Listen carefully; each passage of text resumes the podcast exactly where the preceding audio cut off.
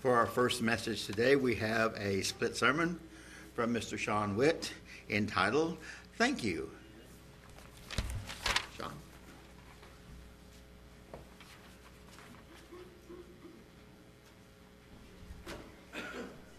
Thank you, Reggie. I want to clarify, first of all, it doesn't say thank you. You're not say, tell me thank you. That's just the title.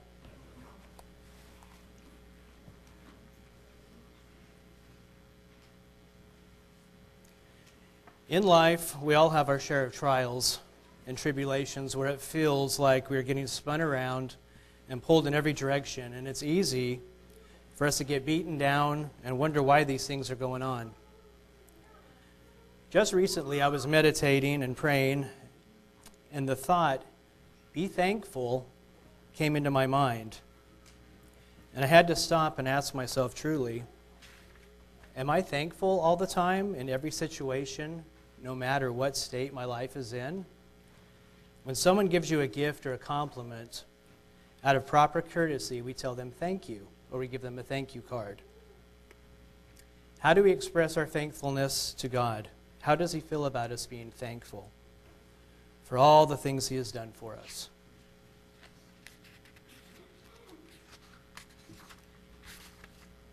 On our human level, we can get feeling hurt, and we get our feelings hurt pretty easily if we're not careful.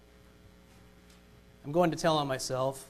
On this past Father's Day, just last Sunday, I got up and I was kind of offended because my kids didn't like run up to me and like, "Yay, Dad! Happy Father's Day!" and "You're the greatest dad in the whole world," you know, because um, you know it's my day, and uh, you know so I wanted the special recognition and it, it didn't happen. So you know I got kind of offended by it. So I was having kind of a bad attitude. I got a little grumpy on that day. You know, I was probably a little too sensitive and I was blowing it out of proportion but I felt like they were being ungrateful. And I was kind of upset with them, but um, I realized that my attitude wasn't the greatest either because I didn't even call my own dad till later in the afternoon. So here I'm griping at them, you know, pot calling the kettle black. So, um, anyway, if I felt this way on my own human lowly level, how must it make God feel when we, um, you know, we go through this life and He's granted us so many blessings, but we're not showing proper gratitude to Him for what He's done for us. One of the signs that points to the last days is unthankfulness. Turn with me, please, to 2 Timothy 3 2. For men shall be lovers of their own selves, covetous, boasters, proud, blasphemers, disobedient to parents, unthankful, unholy. Now turn with me also to 2 Timothy 3, which we're still basically in, to uh, verse 1 through 4. But understand this that in the last days there shall become times of difficulty, for people will be lovers of themselves, lovers of money, proud, arrogant, abusive, disobedient to their parents ungrateful, unholy, heartless, unappeasable, slanderous, without self control, brutal, not loving good, treacherous, reckless, swollen with conceit, lovers of pleasure rather than lovers of God. This is our current society that we live in now. It's in the news all the time. It's so pervasive. We're surrounded by it. We have made it possible, excuse me,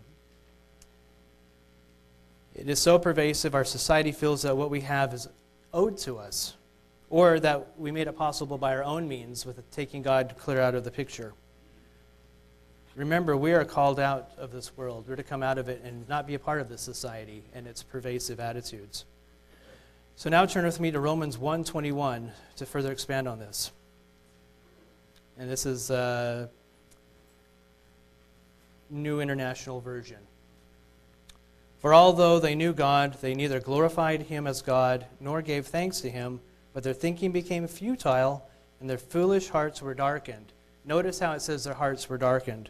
We'll expand on this in a little bit as we go through the message. We'll come back to that, that their hearts were darkened. The great God of the universe created us. He loves us and wants nothing more than the very best for us. He knows what's best for us. He knows better than we know what's best for us. We have to fight human nature with prayer and God's Holy Spirit to not be complacent and not to be unthankful. Turn with me now to Colossians 4, verse 2. Colossians 4, verse 2. Devote yourselves to prayer, keeping alert in it with attitude of thanksgiving. We need to be alert and we need to make sure we're praying. It is very important that we keep in constant contact with God.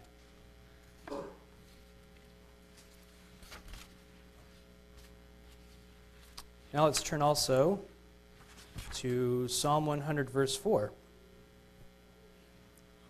Enter his gates with thanksgiving, his courts with praise. Give thanks to him, bless his name. We need to be blessing him and praising him all the time. We need to turn to the next verse to further expand on this. So please turn with me to Luke 17, uh, verse 11 through 9, which um, talks about Jesus healing um, one of the ten men with uh, leprosy. Now, on his way to Jerusalem, Jesus traveled along the border between Samaria and Galilee. And as he was going into a village, ten men who had leprosy met him. They stood at a distance and called out in a loud voice, Jesus, Master, have pity on us. When he saw them, he said, Go show yourselves to the priest. And they went and they were cleansed. One of them went, he saw that he was healed, and he came back praising God in a loud voice. He threw himself at Jesus' feet and thanked him and he was a Samaritan. Jesus asked, Were there not ten clans? Where are the other nine? Has no one returned to give praise to God except this foreigner? Then he said to him, Rise and go, your faith has made you well. Now, one of the ten came back and he praised Christ for healing him. 90% of them did not come back. Are we going to be a part of the 10% that does? Have the right attitude, we need to be a part of that 10%. We need to be the one that came back. You know, being thankful is an issue of the heart. If we're unthankful, our heart is not right with God. Remember that Romans 121 said their hearts were darkened, as we mentioned before. So turn with me now and we'll expand upon that in Jeremiah 17, verse 9. Because it is a heart matter. Create in me a clean heart, O God, and renew a right spirit within me. We need to do this daily.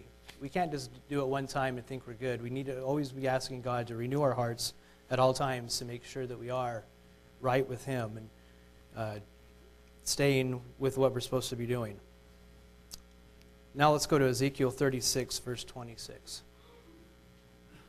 Still based upon the heart. And I will give you a new heart and a new spirit I will put within you. And I will remove the heart of stone from your flesh and give you a heart of uh, remove the heart of stone and give you a heart of flesh and give you a excuse me. And I will remove the heart of stone from your flesh and give you a heart of flesh. With a heart of stone, we cannot have a thankful attitude. It's impossible. Psalm 50, verse 14. If you could please turn there. Offer to God thanksgiving and pay your vows to the Most High. Of all the people of the world, we should be the most thankful. Not for just what He has done for us in our nation, but you know, for the blessings of Abraham, but what He is doing in our personal lives as well. As a whole, if we're not careful, we can take for granted for what God has done for us. Being thankful will naturally draw us closer to God. It is a hard issue. You know, when things are going well, it's easy to praise God and tell Him thank you. But what about when things are tough? Things are going harder. Let's say you lost your job, or you've just found out you have cancer, or your wife has dementia, and you just found out about that. Any other fear, fearful event that comes up in our lives. What does the Bible say about this, and how should we react when these troubling times happen? Turn to 1 Thessalonians 5:18, please.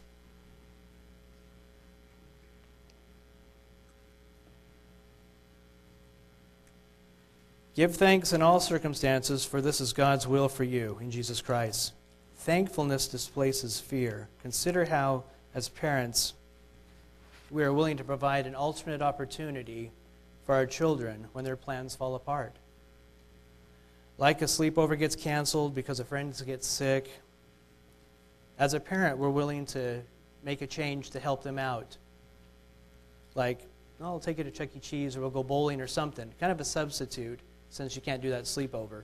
But we're not willing to really do it if our kids are grumpy and in a bad attitude. We're going to be more willing to help them out. So we need to try to have a, good attitude in our lives. If we as mere humans are willing to do this for our kids, what more is God willing to do for us? And at this point, I'd like to read a short story to you. Um, this is written by a chaplain who has got a lot of inspirational stories in here. It's called Prison to Praise.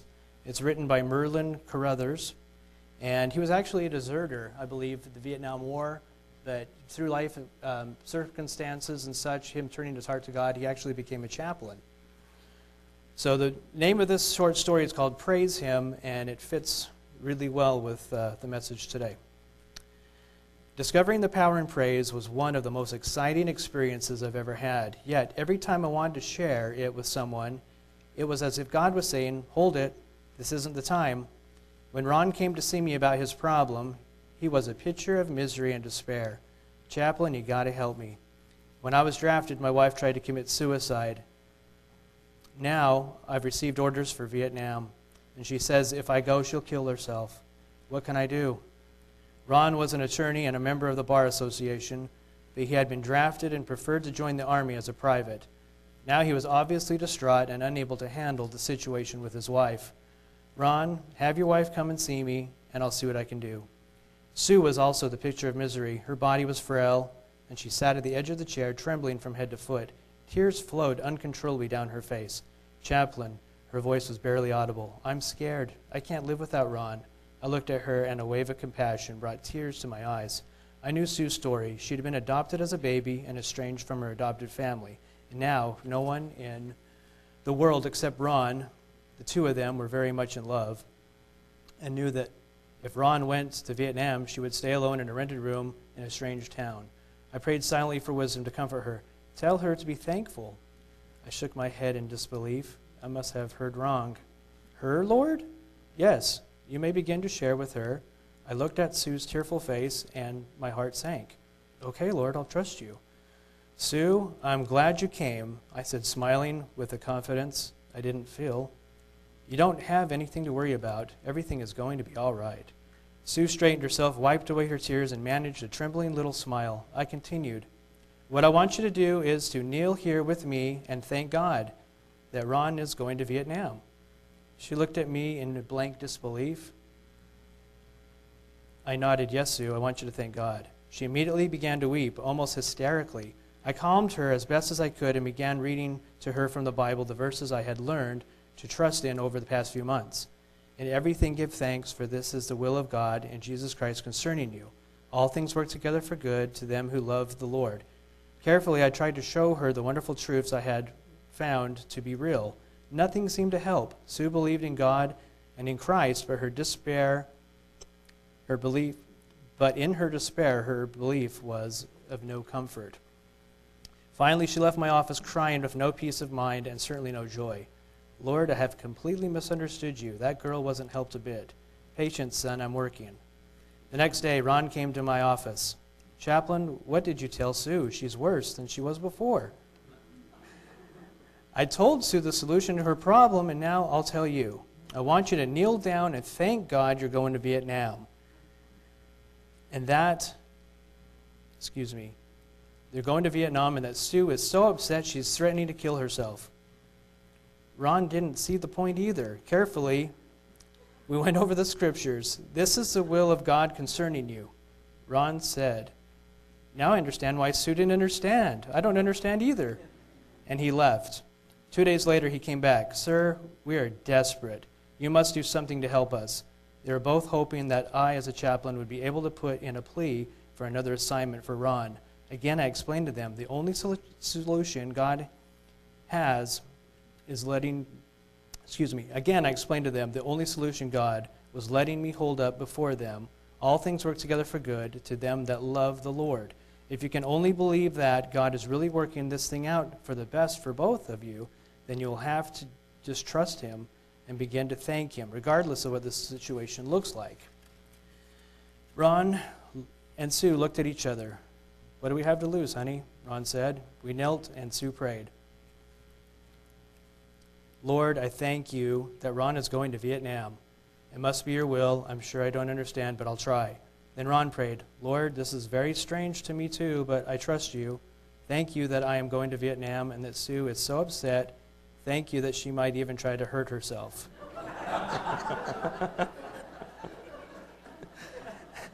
they left my office, and later I heard what had happened. Ron and Sue had gone to the chapel and knelt together at the altar.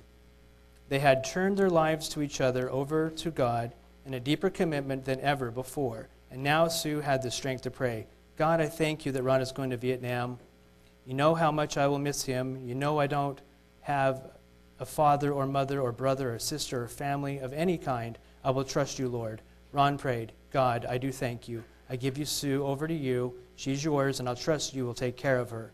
With that, they rose from the altar. Ron went through the chapel and headed for this unit while Sue came back to the waiting room next to my office. She needed to sit quietly and collect her thoughts. While she sat there, a young soldier came in and asked for the chaplain. Sue told him that I was busy. But if you wait a while, I'll tell him that you are here, she offered. I'll wait, said the young soldier. He looked distressed, and Sue asked, What is your problem? My wife wants a divorce. Sue shook her head. It won't do much good to see that chaplain. she said, but the soldier wasn't easily discouraged, and while they were waiting, he took out his billfold and began to show Sue pictures of his wife and children. When he turned to the next picture, Sue screamed, Who is that? That's my mother. That's my mother, Sue said, shaking with emotion. That couldn't be, the soldier replied. I don't have a sister. It is. I know it is. What makes you think that? When I was a little girl, I happened to find a picture happened to find a piece of paper in my parents' desk that showed I was adopted. In the upper right hand corner was a picture of my real mother. That's her. It's the same lady. And as it was, further checking revealed that Sue had been promised for adoption before she was born, and her natural mother had never seen her. She had no idea where Sue was and had never heard anything about her since the day she was born. Now Sue had a brother, a real brother, and with him came a whole family. Was it a coincidence? There, is, there are more than 200 million people in the United States. What would be the odds against that particular soldier walking in the door to my office just as Sue had made a covenant with God to praise him for her loneliness and lack of family? And I could read some more about the story, but I think that's a good stopping place. Um, actually, her husband, he ended up not having to go to Vietnam, and because of him being in law practice, he um, met somebody also who they were able to serve together in a law firm uh, stateside, I guess, during the war. So, a very inspiring story regarding distrusting God. So, now let's move on to our next scripture. I'd like to turn to 1 Timothy 4, verse 4 through 5. For everything created by God is good and nothing is to be rejected. If it is received with gratitude, it is sanctified by means of the word of God and prayer. By being thankful and remembering God's character, it helps to remove or at least quiet the voice of fear in our minds. And I'm just going to reference John 3:16. God so loved the world that he gave his only begotten son to us. So if he loves us that much, He's going to take care of us no matter what. Let's turn now to Colossians 3 15 through 17. Let the peace of Christ rule over your hearts, since as members of one body you were called to peace, and be thankful. Let the message of Christ dwell among you richly as you teach and admonish one another with all wisdom through psalms, hymns, and songs from the Spirit, singing to God with gratitude in your hearts. And whatever you do, whatever in word or deed, do it all in the name of Jesus, Lord Jesus, giving thanks to the God and the Father through him. You know, David wrote the Psalms praising and thanking God. Think of how thankful you are when we're singing the hymns and when we have our praise and worship super Sabbaths. In conclusion, I had a great Father's Day. My kids both secretly made me a great big card, and they lovingly handcrafted for me. And also, I had a Skype call with my parents later in the day, which I hadn't done in a very long time, so that was very nice as well.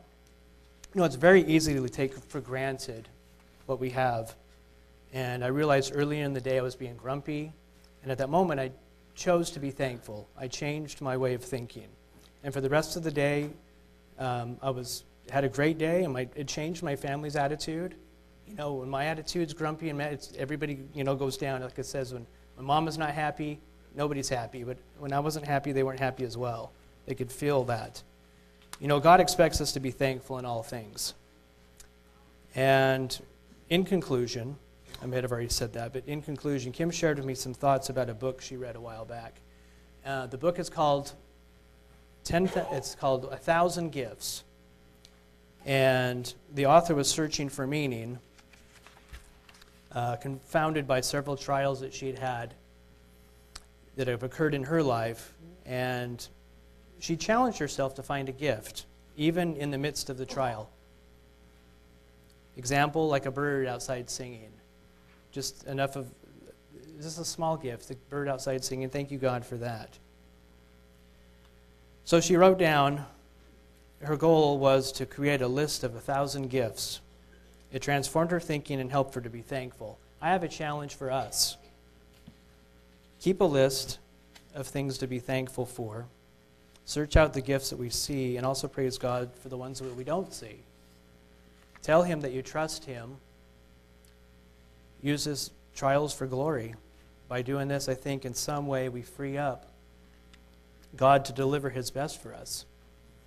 And one verse in conclusion, um, Matthew 18 18. Whatever is loosed on earth will be loosed in heaven. Whatever is bound on earth will be bound in heaven. And by being thankful, we are not limiting God.